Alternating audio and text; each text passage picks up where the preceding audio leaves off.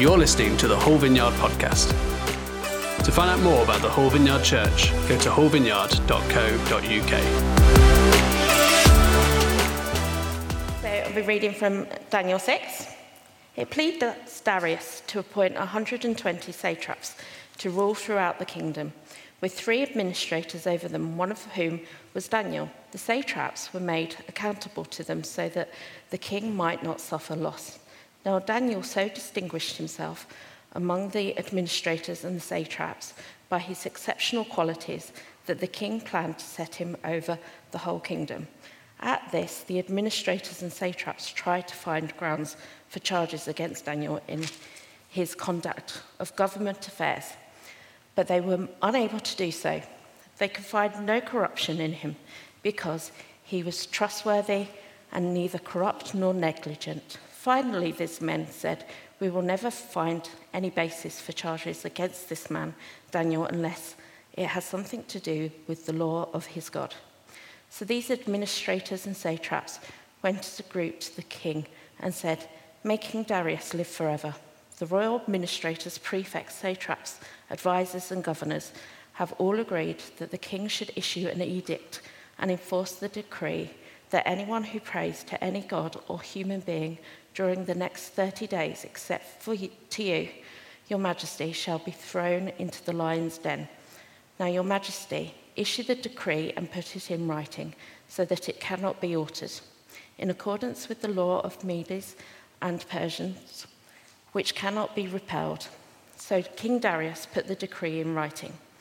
Now, when Daniel learned that the decree had been published, he went home to his upstairs room where the windows opened toward Jerusalem. Three times a day he got down on his knees and prayed, giving thanks to his God, just as he had done before. Then these men went as a group and found Daniel praying and asking God for help. So they went to the king and spoke to him about his royal decree. Did you not publish a decree that during the next 30 days, anyone who prays to any god or human being except to you, your majesty, would be thrown into the lion's den? The king answered, The decree stands in accordance with the law of Medes and Persians, which cannot be repelled. Then they said to the king, Daniel, who is one of the exiles from Judah, pays no attention to you, your majesty, or to the decree you put in writing. He still prays three times a day. When the king heard this, he was greatly distressed. He was determined to rescue Daniel and made every effort until sundown to save him.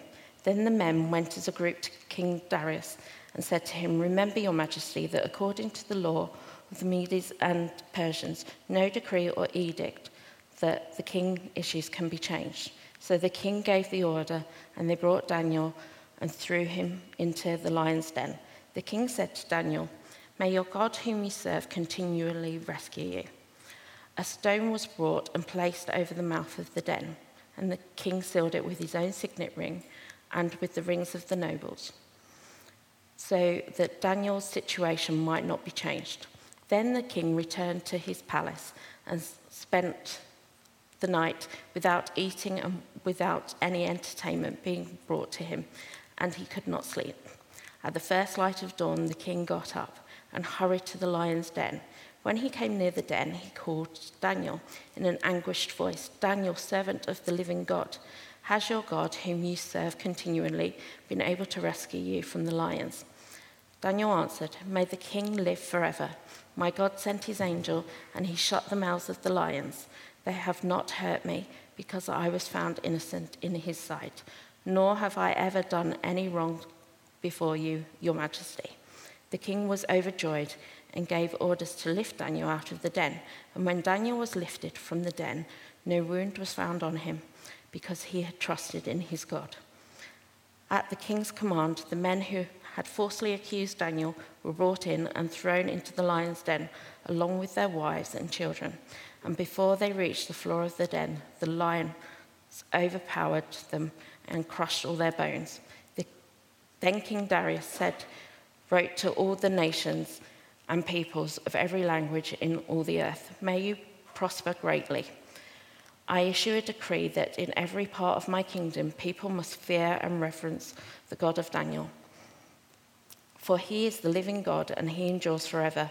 His kingdom will not be destroyed, his dominion will never end. He rescues and he saves, he performs signs and wonders in the heavens and on the earth. He has rescued Daniel from the power of the lions. So Daniel prospered during the reign of Darius and the reign of Cyrus the Persian.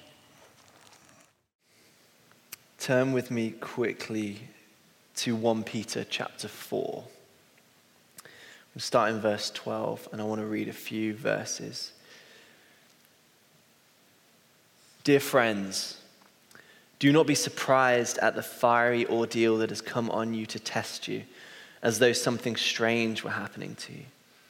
But rejoice inasmuch as you participate in the sufferings of Christ, so that you may be overjoyed when his glory is revealed. If you are insulted because of the name of Christ, you are blessed, for the Spirit of glory and of God rests on you. Today we are um, talking about persecution in a fascinating turn of events. Both of our scriptures for the morning service, as we've been looking at Daniel, and the evening service in 1 Peter, kind of converge on this theme, which seems to be the whisper of the Lord for our church in this moment. And um, if you're new to our community, we are kind of approaching the end of a sermon series called Embracing Exile. In the morning, we've been in Daniel. In the evening, we've been in 1 Peter. But focusing on Daniel, the big idea is this just like Daniel, we find ourselves in exile. If you follow Jesus, if you apprentice under Jesus, the Bible says that we do not belong to this world. Bible says in 1 Peter and Daniel, we are aliens, we are strangers, we are foreigners, we are ambassadors from another realm, we are travelers, currently on a journey through a world that is not our home.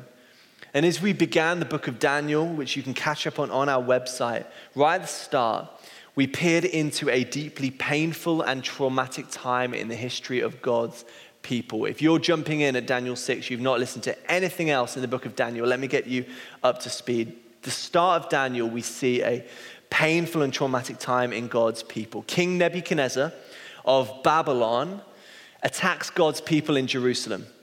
Babylon desecrates the temple, steals precious items, and traffics some of Israel, Israel's best young men back to the nation of Babylon and Daniel is one of these men. What we've read about in Daniel over the last few weeks is essentially that Babylon's tactic for cultural conquest was domination by assimilation. So, what would happen is the best of Israel would be fully inculcated into Babylonian culture forced to adopt their practices, their food, their language, their names were changed, even their identities came under attack. So these Israelites, this group of Israelites in exile, of which Daniel was one, were living in a foreign place under remarkable pressure to conform and to become like Babylon. And if they didn't, they were under threat of violence, ostracization, and death. But what we have discovered is that what started off looking like a defeat quickly turned into looking like the sovereignty of God as we saw the fingerprints and see the fingerprints and the favor of God all over Daniel's life and Daniel's friends as they live in exile.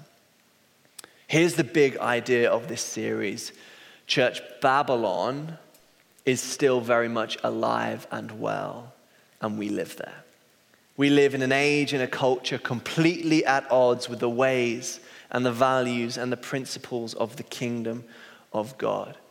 And today in Daniel chapter 6, we stumble upon a story which, if you have grown up in Sunday school, might be familiar to you. It was a firm favorite of mine growing up. Um, but it is another moment in the life of Daniel where he comes face to face with significant and severe persecution. At every turn in Daniel's life, he is pressured to compromise, pressured to bow the knee, pressured to eat specific foods, pressured to worship false gods, pressured to stop worshiping the one true God. And our journey in this series is really asking the question what does it look like, not for us to just survive, but to thrive in exile, in an environment of often pain, pressure, and persecution. And today I want to talk about persecution. If you want a title for this evening's talk, it is simply Life in the Lion's Den. Across the world today, for millions of Christians, for millions of followers of Jesus, persecution is a daily reality. Let me give you some examples for how Christians are being persecuted from Open Doors, which is a charity working um, with the persecuted church. In Pakistan, there has been a huge increase in abductions and forced conversions of underage non Muslim girls, mostly Christians, as young as 10 and they are kidnapped and married to their captors. Last month, in October, a bill was put forward to outlaw this, make it illegal, and it got rejected. In India, over lockdown, there has been an enormous increase in the persecution of Christians. The country has been devastated due to COVID, and many Christians find themselves overlooked or last in line for treatment to get help because simply their faith. North Korea has been um, for many years now named as the number one most dangerous place on earth to be a follower of Jesus. If you follow Jesus in North Korea, you are, and you're caught, you're put in a labor camp. And right now, today, at least 50,000 followers of Jesus are living in North Korean labor camps, which are essentially like hell on earth. They are horrendous. And one story I read from someone who managed to escape told of how Christians would meet to have fellowship in the toilets because they were the only place so disgusting that the guards wouldn't come in. Let me tell you the story of a man named Hien from Vietnam who experienced extraordinary persecution due to his faith in Jesus during the Vietnam War. It's a powerful story. During his time in jail, he was arrested for following Jesus. His jailers tried to indoctrinate him against the Christian faith. He was restricted to communist propaganda in French or Vietnamese, and the daily deluge of Marx and Engels, communist uh, philosophers, began to take its toll. Maybe he thought, maybe I've been lied to, maybe God doesn't exist, maybe I've been deceived. So Hien determined that when he woke up the next morning, he would not pray anymore. He would not think of God, think of his faith. He would turn away from God the next morning. The next morning came and he was assigned the dreaded chore of cleaning out the toilets. And as he was cleaning out the muck, he cleaned out a tin can which was overflowing with toilet paper. And his eye caught what seemed to be a glimpse of English printed on one of the pieces of paper. And he, and he grabbed it, and he washed it. And after his roommates had retired that night, he began to read. And we know that in all things, God works for the good of those who love him. Romans chapter 8. For I am convinced that nothing shall be able to separate us from the love of God that is in Christ Jesus our Lord. Hien wept. He knew his Bible, and he knew there was not a more relevant passage for one on the verge of giving up on God. He cried out to God, asked for forgiveness, for this would have been the first day he would not have prayed but evidently, God had other plans. After finding the scripture, Hien asked the commander if he could clean the toilets regularly because he discovered that some official was using the Bible as toilet paper. And each day, Hien picked up a portion of scripture, cleaned it off, and added it to his collection of nightly reading. In the Western church, for us, for many years, we have lived on the whole unpersecuted. We don't know what it's really like to be threatened, intimidated, falsely accused, or attacked.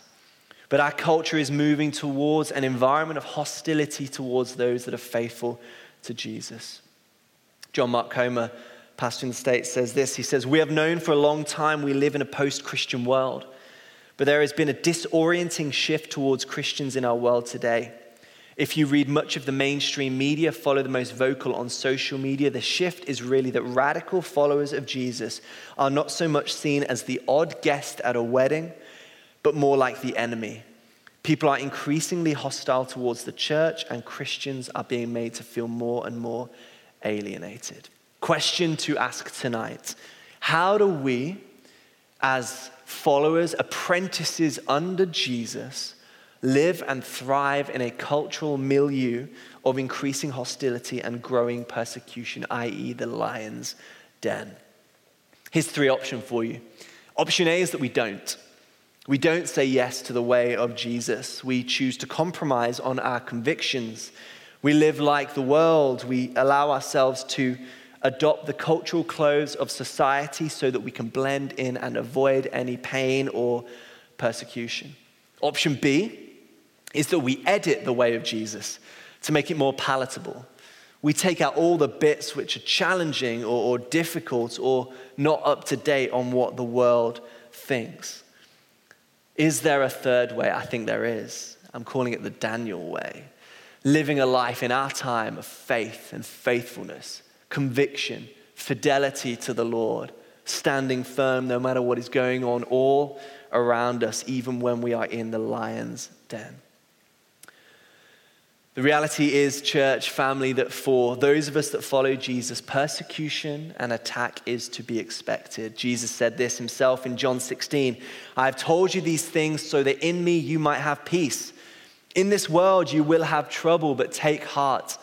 I have overcome the world. 2 Timothy 3:12 says that all who desire to live godly in Christ Jesus will suffer persecution. Jesus said this in John 15 20 If they persecuted me, they will also persecute you. Encouraging. I want to explore three things about persecution when it arises in our world that we need to remember if we are to live the Daniel way. First of all, we need to find out what is the reason for persecution. Secondly, we need to work out a response to persecution. And thirdly, I want to talk about the reward for persecution. So we start with the first one. What is the reason for persecution? Right, Daniel in this passage experienced extraordinary, remarkable persecution. Why? Let's read again. Daniel 6, it says this It pleased Darius to appoint 120 satraps. Now, I don't know what a satrap is, but it sounds pretty official. To rule throughout the kingdom with three administrators over them, one of whom was Daniel. The satraps were made accountable to them so that the king might not suffer loss. Now, Daniel so distinguished himself, if you're making notes, write that down or underline that in your Bible, among the whole, among the administrators and the satraps by his exceptional qualities that the king planned to set him over the whole kingdom. Underline that. Verse 4 At this, the administrators and the satraps tried to find grounds for charges against Daniel in his conduct of government affairs, but they were unable to do so. They could find no corruption in him because he was trustworthy and neither corrupt nor negligent. Key phrase in there is the king had planned to set him over the whole kingdom. The reason Daniel experienced persecution and came under attack in this passage is because God was doing incredible things through his life. The king had planned to set Daniel over the whole kingdom. Think about this. In Daniel chapter 1, Daniel was trafficked from Israel to the tyrant nation of Babylon. Daniel chapter 6, the king is so impressed with Daniel's character and wisdom and life that he wants to make him the leader of the nation under the king. Isn't that, isn't that remarkable? And so the, the schemers, the satraps, the administrators see what God is doing through the life of Daniel and go after him. The reason he came under attack is because God's doing incredible things. In other words, the enemy attacks where the kingdom is advancing. The enemy attacks where the kingdom is advancing. Satan always has a pop where God is moving.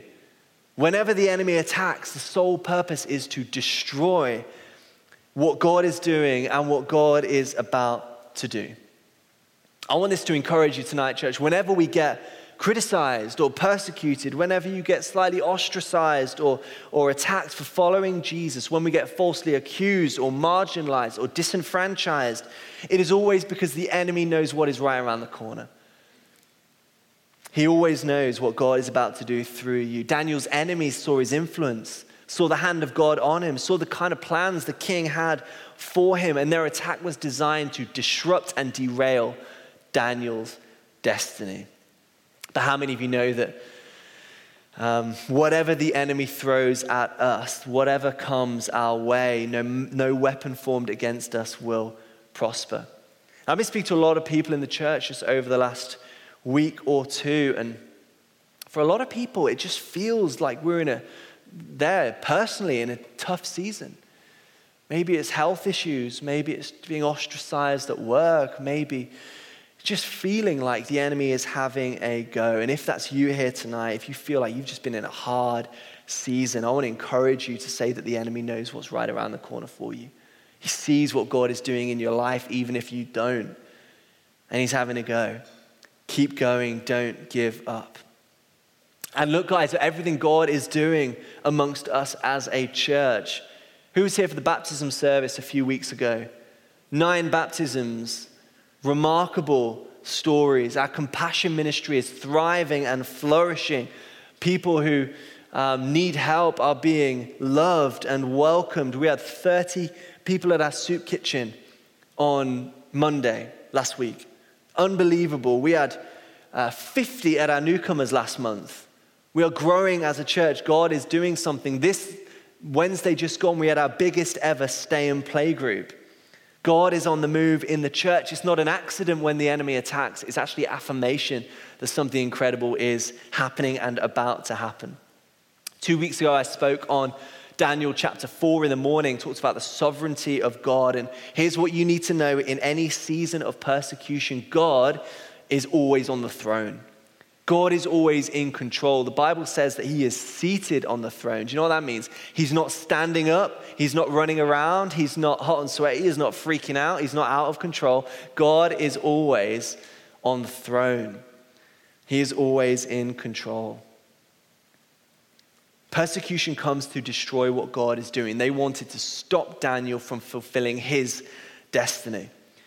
But it also comes to disrupt and distract us from our life with God, from our destiny, to stop us, to derail us, to discourage us, and ultimately to get us to quit on God and quit on His call. The schemers in the passage came up with a plan to trap Daniel.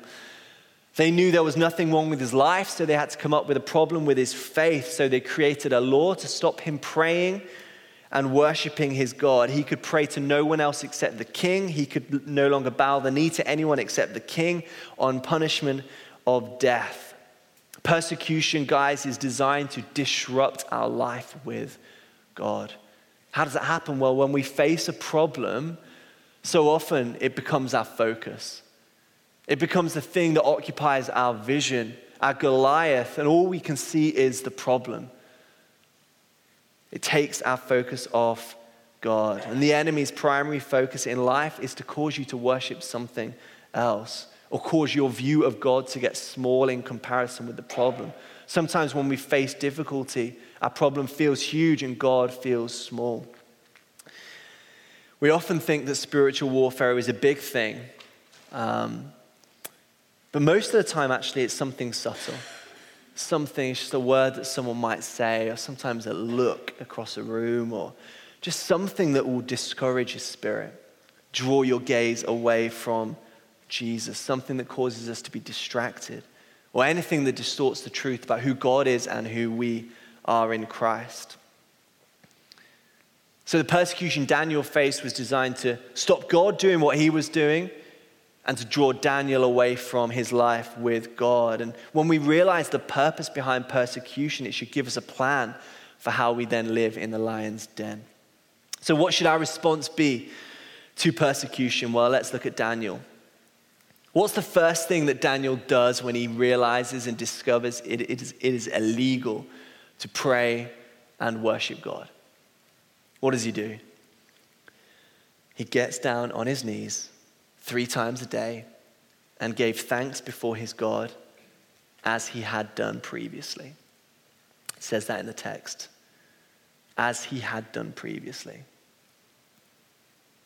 As he had done previously. I love that. Persecution is designed to disrupt and derail, it's designed to intimidate and cause fear. But our conviction as followers of Jesus is that regardless of what happens around us, our mission stays the same. We exist to welcome our city home to God as we have done previously. We exist to love God and love people no matter who you are, no matter what your story, no matter what, what your background, as we had done previously. We exist to be a light in the darkness and bring hope to the hopeless as we have done previously. We say no to intimidation and no to fear, but we say yes to Jesus as we have done previously. Daniel got on his knees as was his habit, regardless of the threats. The story is famous for the lions, it's famous for the schemers and their trap. But look at the response of Daniel. He didn't slow down or change direction in the face of persecution. He wasn't distracted. He didn't compromise. He stayed faithful. He ran his race. He kept his eyes fixed on God. He kept close to the Lord. He didn't quit on God. He kept doing exactly what God had called him to do. And if you are in that place of struggle right now, if life is difficult, let me encourage you just don't give up. Don't quit on God. Keep going. No matter what happens, keep going. And Daniel gets arrested. He gets arrest, arrested for his faithfulness to God, his fidelity to the Lord, and he gets thrown into the lion's den. If you know the story of Daniel, this is just one of many ways that people have tried to kill him. Um, in Daniel chapter 3, I think it is, he gets thrown into a fiery furnace. Anyone familiar with that story? Thrown into a fiery furnace. If you're not, read it. It's absolutely wild. And I just wonder if um, this time there was like a meeting of all the administrators and the satraps, and they're working out how to kill Daniel. And one guy, who's obviously new to the room, goes, Hey, why don't we try the furnace? That's, that's awesome. Someone else is like, You're obviously new here. We tried that before, it didn't work. Let's go with the lions this time. That guy's fireproof. And he gets thrown to the lions. Verse 17 says this A stone then gets rolled across the entrance to the den to keep Daniel in. I don't know if you've ever noticed that before. A stone is rolled across the den. Does that remind you of anyone? The tomb of Jesus. Here's the thing that moment or place in your life where it looks like your greatest defeat the cross and the tomb, the lion's den. Actually, God is going to use that to demonstrate his greatest victories. The tomb where the body of Jesus was laid was a place of death, but then all of a sudden it was empty, and that place was the news of the risen Jesus, the first place that news of the risen Jesus was proclaimed. The lion's den was meant to be a place of destruction for Daniel, but it's now told as a story of his victory and where his enemies were crushed. And here's the thing what the enemy means for evil, guys, God is going to work for good.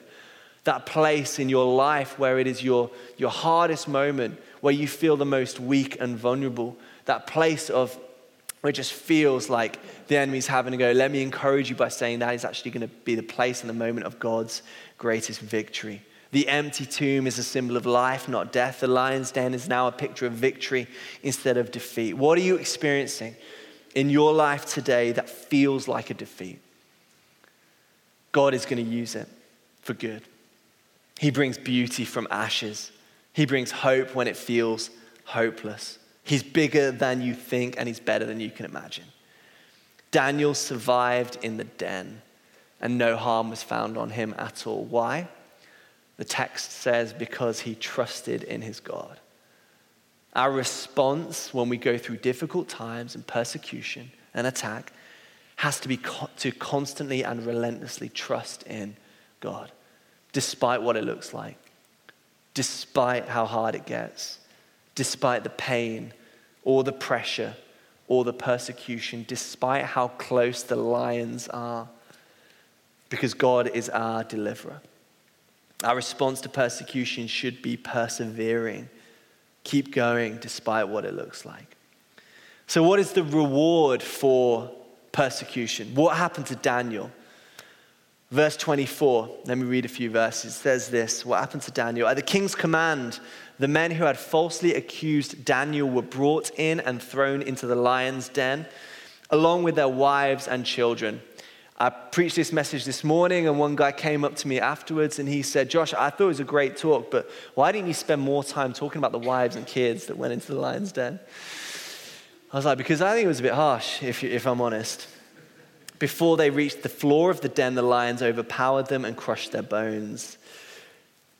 Verse 25 Then King Darius wrote to every nation on earth and the people of every language in all the earth and told them about God. 28 says this Then Daniel prospered. Here's three things that happened to Daniel out of his season in the lion's den. Firstly, there was justice. Secondly, there was a worldwide witness. And thirdly, there was prosperity. Firstly, justice. When we're in a difficult time, it often feels like justice is far away, but we know we can trust God that He will right every wrong and make everything okay. The men that had falsely accused Daniel were themselves thrown into the lion's den, and Daniel was um, restored. There was justice. Secondly, there was a witness. The king Darius wrote to every nation and people of every language in all the earth and told them about the one true living God. As we persevere through seasons of trial and difficulty and persecution, actually it bears a incredible witness to the world around us who look on and say, man, those followers of Jesus have got something which sustains them through tough times. Maybe there is a living God who is over and above all things that is with them. There is a witness. It brings hope to the world. And finally, there is prosperity. Daniel prospered during the reign of Darius and the reign of Cyrus the Persian.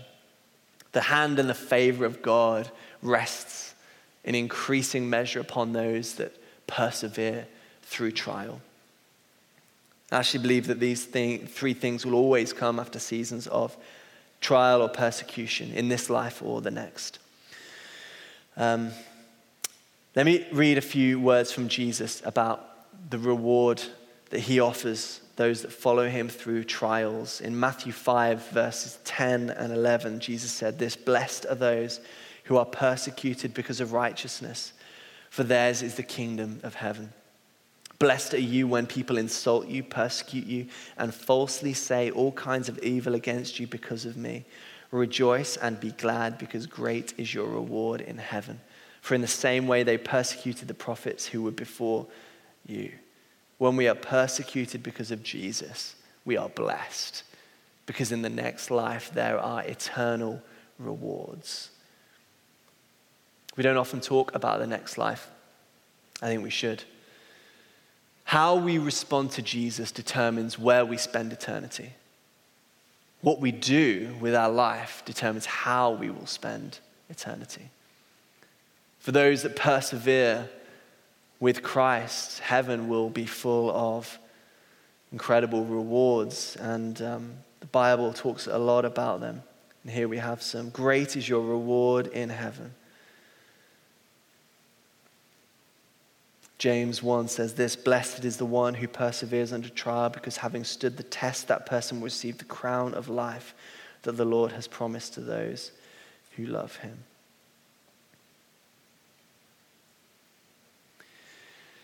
There are rewards for persevering. So, whatever you're going through, guys, it might not happen now, it might not happen for a while. The promise of Jesus, one of the most discouraging promises in the Bible, is that in this world we will have trouble. So that is something to be expected. And hopefully, from this text today, we've learned a little bit more about how we navigate seasons of difficulty and trial. Amen. Thank you for listening to the Hull Vineyard podcast. We would love to connect with you and welcome you home to church. To find out more, go to hullvineyard.co.uk forward slash connect. And stay up to date with all that is going on in the life of our church, go to hullvineyard.co.uk forward slash church news and sign up for our weekly mailing. Thanks for listening. We hope to see you soon.